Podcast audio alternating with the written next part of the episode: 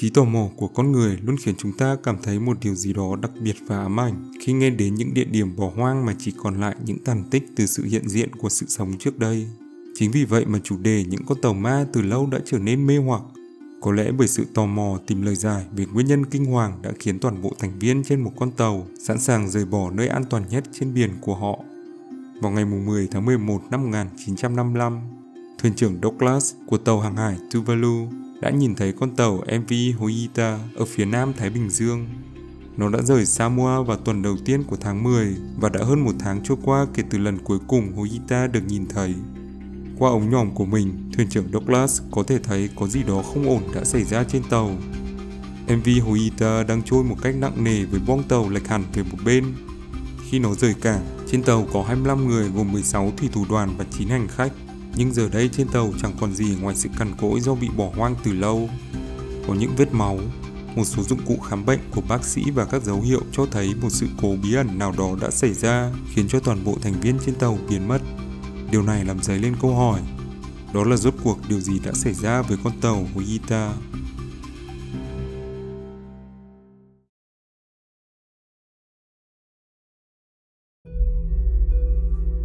Một trong các truyền thuyết về những con tàu ma sớm nhất đề cập đến cái tên người Hà Lan bay, vốn là một câu chuyện hư cấu dựa trên các sự kiện có thật trong thời kỳ hoàng kim của công ty thương mại Đông Ấn Hà Lan. Nó đến từ lời kể của John McDonald về một con tàu bí ẩn thu nhặt được từ những chuyến du hành của ông ở nhiều vùng biển khác nhau tại châu Âu, châu Á và châu Phi. Thời tiết rông bão mịt mờ đến nỗi các thủy thủ nói rằng họ đã nhìn thấy người Hà Lan bay Câu chuyện được kể phổ biến là con tàu này đến Kép trong tình trạng thời tiết tồi tệ và muốn cập cảng nhưng không thể và bị lạc. Và từ đó mỗi khi thời tiết trở nên rất xấu, nó lại xuất hiện. Các lời kể sau này dần trở nên ma quái và kịch tính hơn. Tôi thường nghe nói về sự mê tín của các thủy thủ với những điểm báo và sự diệt vong khi đi biển, nhưng chưa bao giờ tin vào chúng. Câu chuyện xảy ra vài năm kể từ khi một con tàu Hà Lan bị mất tích ngoài khơi mũi hào vọng, khiến mọi người trên tàu đều thiệt mạng. Chuyện kể này đến từ một con tàu khác đang trên đường quay trở lại châu Âu và đã bị tấn công bởi một cơn bão dữ dội ở cùng vĩ độ. Trong đêm, mọi người trên tàu đã nhìn thấy, hoặc tưởng rằng họ đã nhìn thấy, một con tàu bí ẩn đang lao đến với sức gió căng cứng của cánh buồm. Như thể nó sẽ nhấn chìm họ. Một người khẳng định rằng đó là con tàu Hà Lan đã bị chìm trước đây. Nhưng khi bão tan, vật thể này như một đám mây đen dày đặc đã hoàn toàn biến mất. Không gì có thể làm các thủy thủ quên đi hiện tượng này trong tâm trí mình và khi họ kể lại nó với những người khác trên bến cảng, câu chuyện đã lan truyền như một đám cháy rừng và bóng thuyền ma đó được đặt cho cái tên người Hà Lan bay. Những dòng văn trên trích từ chuyến du ngoạn đến vịnh Botany của George Barrington vẽ nên một bức tranh kỳ lạ về một con tàu khổng lồ xuất hiện từ trong những đám mây rông và lao thẳng về phía trước một cách đầy ám ảnh.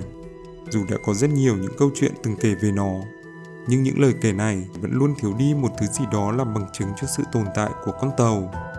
Nhớ rằng không ai còn sống từng nhìn thấy một con tàu giống như người Hà lăn bay, ngoại trừ những gì được khôi phục lại từ các bài viết mông lung trong lịch sử.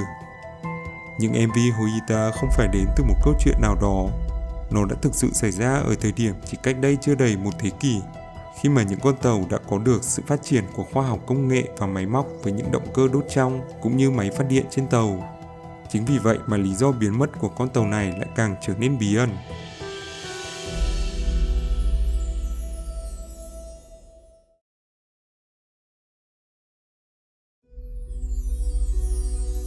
Con tàu Hoita ban đầu vốn là một chiếc du thuyền sang trọng của đạo diễn Roland West, người tạo nên những bộ phim không lời nổi tiếng vào những năm 1930. Chiếc du thuyền dài khoảng 20 mét với hai động cơ, được hoàn thiện ở Los Angeles vào năm 1931. Nó được coi là đỉnh cao của sự sang trọng với những tính năng đặc biệt như thùng chứa nước, khoang nhiên liệu lớn và thậm chí có cả máy lái tự động. West đặt tên cho nó là Hoita, mang ý nghĩa viên ngọc trong tiếng Tây Ban Nha, để vinh danh vợ mình là Jill Carmen, một nữ diễn viên. Cái tên ấy khiến nhiều người đặt câu hỏi bởi ở thời điểm này, hôn nhân của vợ chồng đạo diễn đã dạn nứt và ai cũng biết ông đang cặp với người tình mới của mình là nữ diễn viên Thelma Todd. Nhưng những rắc rối trong cuộc sống này không làm lu mờ sự ngưỡng mộ của công chúng đối với con tàu. Hoita là một chiếc thuyền rất đẹp làm bằng gỗ tùng và thường xuyên được West sử dụng để đưa vợ, nhân tình và những fan hâm mộ của ông vào những chuyến du ngoạn trên mặt nước. Thế nhưng thời kỳ hoàng kim của phim không lời dần chấm dứt bởi sự ra đời của máy ghi âm và các loa phát chất lượng cao. Điều này đẩy West và vợ ông vào những mối căng thẳng về tài chính cho cuộc sống của họ. Ảnh hưởng lớn đến hôn nhân đã dạn nứt của hai người. Những vấn đề trong cuộc sống của cặp vợ chồng bị đẩy lên đỉnh điểm sau cái chết bí ẩn của nhân tình của West. Vào ngày 16 tháng 12 năm 1935, một người giúp việc đến nhà để xe của Jill Carmen và đã trở nên hoảng loạn khi tìm thấy Thelma Todd đã chết sau tay lái chiếc Lincoln của cô. Với việc nạn nhân cũng như những người có liên quan đều là người nổi tiếng, ngay lập tức một cuộc điều tra đã diễn ra với công chúng sát sao theo dõi. Và sau khi phát hiện ra việc ngạt khí trong xe là nguyên nhân tử vong, cuộc điều tra được tiếp tục dưới suy đoán rằng nạn nhân đã bị giết hại. Thời báo LA đưa tin rằng Thelma gần đây đã nhận được một số thư tống tiền từ một người gửi nặc danh. Người này yêu cầu cô cung cấp 10.000 đô la kèm theo nhiều lời đe dọa. Một thuyết âm mưu thậm chí còn vẽ ra kịch bản về việc West đã giết chết Thelma Todd trên tàu Hoyita, sau đó đưa cô về nhà và dàn dựng hiện trường như một vụ tự sát. Tuy nhiên, các bằng chứng đủ để cảnh sát cho rằng cái chết của Thelma Todd không có liên quan gì đến vợ chồng người đạo diễn và West cũng như Carmen vẫn tiếp tục cuộc sống của họ một cách bình thường. Nhưng đáng tiếc sự nghiệp của cả hai đều bị tổn hại bởi vụ án. West sau đó đã bán Hoita sau cuộc ly hôn với Carmen và sau thời gian qua tay một vài người chủ mới, con tàu được Hải quân Hoa Kỳ mua lại nhằm phục vụ cho Thế chiến thứ hai. Trải qua cuộc chiến tranh khốc liệt, Hoita giờ lại trở về phục vụ với mục đích ban đầu, đó là giúp cho chủ nhân của nó có những chuyến du ngoạn tuyệt vời trên mặt nước con tàu đã đổi chủ hai lần cho đến năm 1952. Nó được tiến sĩ Catherine Lomala mua và cho người yêu của mình thuê lại. Người này là thuyền trưởng Thomas Dusty Miller, một thủy thủ người Anh sống và làm việc tại hòn đảo Samoa. Miller sau đó đã sử dụng nó vào nhiều mục đích kinh doanh khác nhau và cuối cùng, ông đã giành được hợp đồng để thực hiện một cuộc vận chuyển cùi dừa giữa Samoa và Tokelau. Chuyến đi bắt đầu vào ngày 3 tháng 10 năm 1955.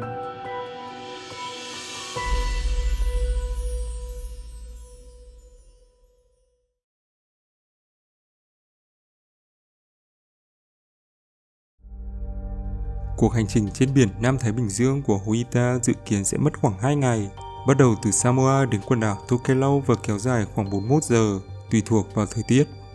Theo kế hoạch, Huita lẽ ra sẽ khởi hành vào trưa ngày hôm trước, nhưng chuyến đi hoãn lại do một bên động cơ bị hỏng.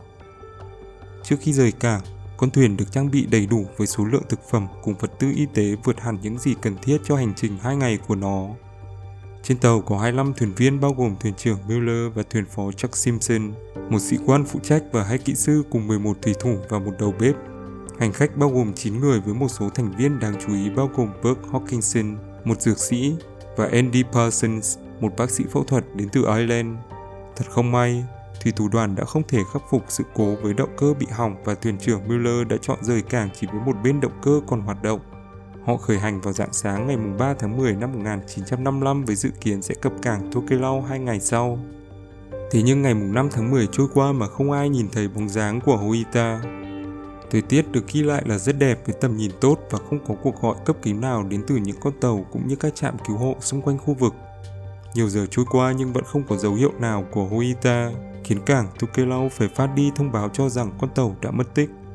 Việc tìm kiếm và cứu nạn của chính phủ bắt đầu ngay lập tức vào ngày 6 tháng 10 bằng thủy phi cơ Sunderland của lực lượng không quân Hoàng gia New Zealand.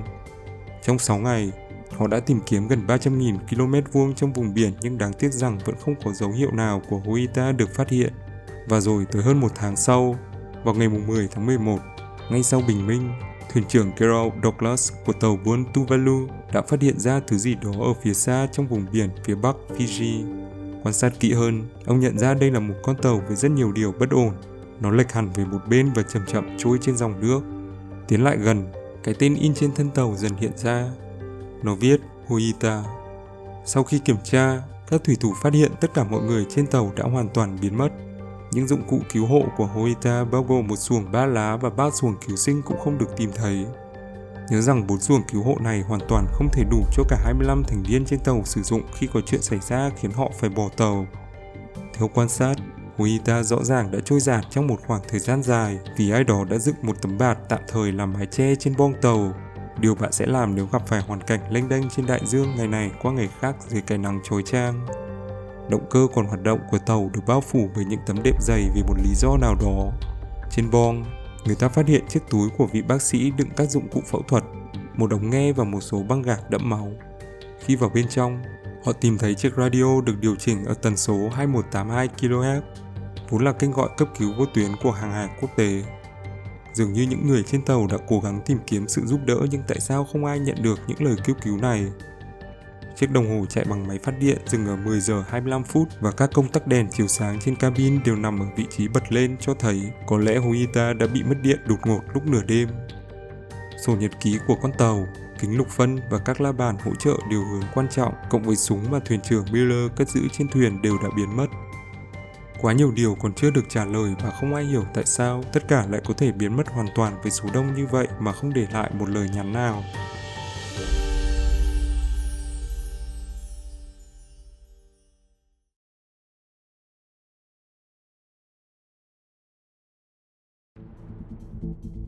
Tàu Hoita sau đó đã được kéo đến Suva, bến cảng thuộc quần đảo Fiji và được kiểm tra chi tiết dưới sự bảo vệ nghiêm ngặt. Nhờ vào các chuyên gia cùng máy móc hiện đại hơn tại cảng, nhiều manh mối mới đã được phát hiện. Đầu tiên, dựa vào mức độ phát triển của hà biển nằm nhiều hơn trên mạng trái, các nhà điều tra xác nhận rằng con tàu đã bị nghiêng và trôi giạt trong nhiều tuần. Mặc dù radio trên tàu còn hoạt động, khi kiểm tra kỹ hơn, Nhà chức trách phát hiện dây dẫn từ radio đến anten có một vết đứt được sơn phủ lên và có thể chính nó đã làm thu hẹp khả năng truyền tín hiệu của Hoita chỉ còn vỏn vẹn trong bán kính 3 km. Các thùng nhiên liệu của nó vẫn còn dầu bên trong. Và khi tính toán quãng đường con tàu đi được dựa trên lượng nhiên liệu còn lại, các nhà điều tra đi đến kết luận rằng Hoita đã cách Tokelau khoảng 80 km trước khi bắt đầu trôi giạt.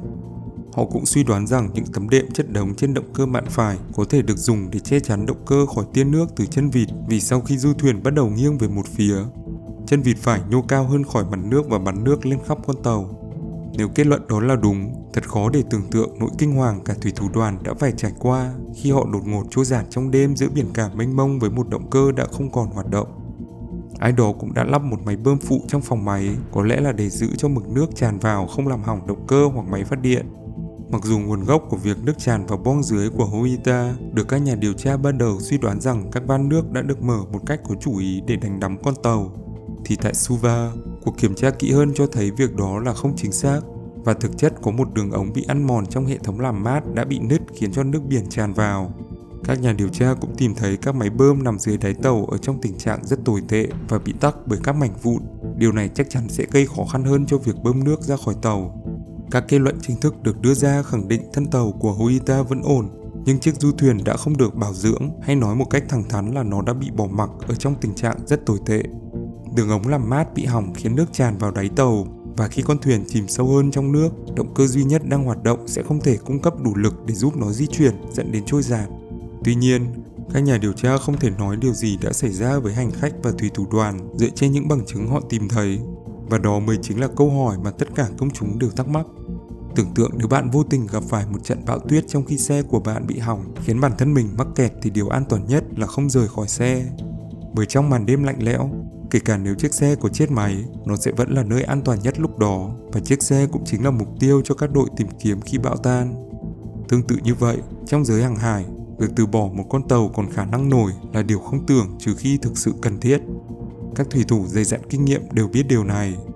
Hơn nữa, trong trường hợp của chiếc Hoita, thuyền trưởng Miller chắc chắn biết rằng nó gần như không thể chìm được do lớp lót bằng nút bẩn trong thân tàu kết hợp với các thủng rỗng trong khoang hàng.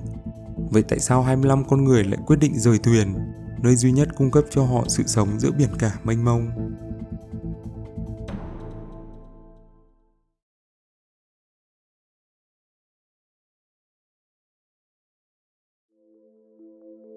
Thuyền trưởng Miller là một thủy thủ dày dặn kinh nghiệm và một số người quen biết ông tin rằng Miller sẽ không bao giờ đồng ý rời thuyền trong trường hợp của Hoita. Vì vậy mà một số người đề xuất các kịch bản cho rằng Miller đã không còn khả năng định đoạt số phận con tàu. Điều này là bởi túi dụng cụ của vị bác sĩ trên tàu được tìm thấy cùng băng gạc đẫm máu, rõ ràng cho thấy ai đó đã bị thương. Nếu quả thật thuyền trưởng đã bị thương và không thể đưa ra chỉ đạo của mình, thì thủ đoàn và những hành khách có lẽ đã trở nên hoảng loạn và chọn rời khỏi chiếc Hoita, không còn khả năng di chuyển để đi sang những chiếc xuồng cứu sinh. Nhưng điều gì đã làm cho Miller rơi vào hoàn cảnh này? Có lẽ nào một cuộc phản loạn đã xảy ra trên tàu? Một số người tin rằng điều này là do xích mích xảy ra giữa thuyền phó Chuck Simpson và thuyền trưởng Miller. Simpson trước đó đã nói với người quen rằng anh sẽ không bao giờ làm việc cùng Miller nữa và họ rất ngạc nhiên khi biết Simpson đã quên đi lời nói này và đồng ý thực hiện chuyến đi đến Tokelau với Miller. Theo một giả thuyết do John Harris đề xuất trong cuốn sách của mình, thuyền trưởng Miller vì đang mắc nợ nên đã cố gắng hoàn thành hành trình bất chấp sự cố của động cơ. Có lẽ sau khi nhận ra sự mù quáng của ông, thuyền phó Chuck Simpson và những người khác trong thủy thủ đoàn đã nổi loạn và yêu cầu Miller quay lại. Một cuộc xô xát xảy ra khiến cho ai đó bị thương và mọi người sau đó rời tàu với Simpson mang theo nhật ký, la bàn điều hướng và súng. Nhiều năm sau, trong một cuộc phỏng vấn với tờ Honolulu Star Bulletin, một người quen lâu năm của thuyền trưởng Miller đã đưa ra suy luận về cuộc nổi loạn. Người này khẳng định Miller đã phá sản nên không còn khả năng để lựa chọn thủy thủ đoàn, khiến ông phải bất đắc dĩ chọn ra một số thành viên từ một con tàu khác và những người này được cho là không đáng tin với việc thuyền trưởng trước đó của họ đã chết dưới một hoàn cảnh đáng ngờ. Một cuộc nổi loạn có vẻ khá hợp lý để giải thích sự biến mất của hành khách và tùy thủ đoàn trên tàu Hoita, nhưng nó vẫn chưa thể trả lời một số câu hỏi khác. Nổi bật lên là lý do tại sao những người đi biển dày dặn kinh nghiệm lại lựa chọn từ bỏ con tàu, vốn là nơi trú ẩn duy nhất của họ giữa biển cả. Chẳng lẽ họ sợ rằng con tàu sẽ chìm? Điều đó là không thể. V.G. Boyvin, trưởng bộ phận khảo sát tàu biển ở Wellington khẳng định, theo như tôi thấy từ quá trình kiểm tra, tàu Huita sẽ hoàn toàn có thể mãi mãi tiếp tục trôi giạt trong tình trạng mà nó được tìm thấy. Chi tiết một mái hiên che nắng đã được tìm thấy trên tàu khiến cho một số người đưa ra giả thuyết cho rằng sau một thời gian trôi giạt, con thuyền đã may mắn bắt gặp một hòn đảo khiến cho thành viên trên tàu đồng ý thử thách số phận và cố gắng dùng những chiếc thuyền cứu sinh để cập bến. Nhưng không may dòng hải lưu quá lớn đã khiến họ không bao giờ lên được hòn đảo và thay vào đó bị cuốn ra biển để rồi mất tích vĩnh viễn dưới đáy đại dương. Tất nhiên, cũng có nhiều giả thuyết kỳ lạ hơn. Trong những ngày ngay sau khi con tàu được phát hiện, rất nhiều tờ báo lá cải đã đưa tin về việc Huita đã vô tình đi thẳng vào hạm đội Nhật Bản và đã không may bị giết hại. Điều này có lẽ dựa trên hai con dao đóng dấu Made in Japan được tìm thấy trên tàu. Nhiều tòa báo còn khẳng định Huita đã bị cướp đi toàn bộ các thùng hàng có giá trị và chỉ còn lại một xác tàu trống rỗng. Tuy nhiên, cần lưu ý rằng thực sự có rất ít báo cáo đến từ những nguồn tin uy tín về các lô hàng bị mất tích. Ngay từ đầu, những gì có trên tàu chỉ là vài bao tải bột mì, đường trắng và một lượng nhỏ cùi dừa khô, hoàn toàn không có gì mang giá trị đáng kể. Nghiên cứu kỹ hơn, có thể biết được rằng những con dao đóng dấu Made in Japan sau này được xác định là di vật hoen dỉ đã nằm trên thuyền nhiều năm. Vào tháng 2 năm 1956, một bài xã luận đăng trên tờ Pacific Islands đã chỉ trích nặng nề những tờ báo còn đang ủng hộ các giả thuyết lố bịch và công kích đạo đức nghề nghiệp của các tác giả. Nhưng mặc dù vậy, những suy đoán vô căn cứ vẫn xuất hiện ngày một nhiều để thỏa mãn trí tò mò của công chúng. Nhưng có lẽ bất kể giả thuyết nào là chính xác đi nữa, điều đó thực sự đã không còn quan trọng. Sự đáng buồn là 25 người trên tàu đã mất tích hoàn toàn mà không có bất cứ dấu vết nào thuộc về hành khách hoặc thủy thủ đoàn của Hoita được tìm thấy. Nếu không phát hiện ra hài cốt của bất cứ ai trong số họ, có lẽ chắc rằng chúng ta sẽ không bao giờ biết điều gì đã thực sự xảy ra.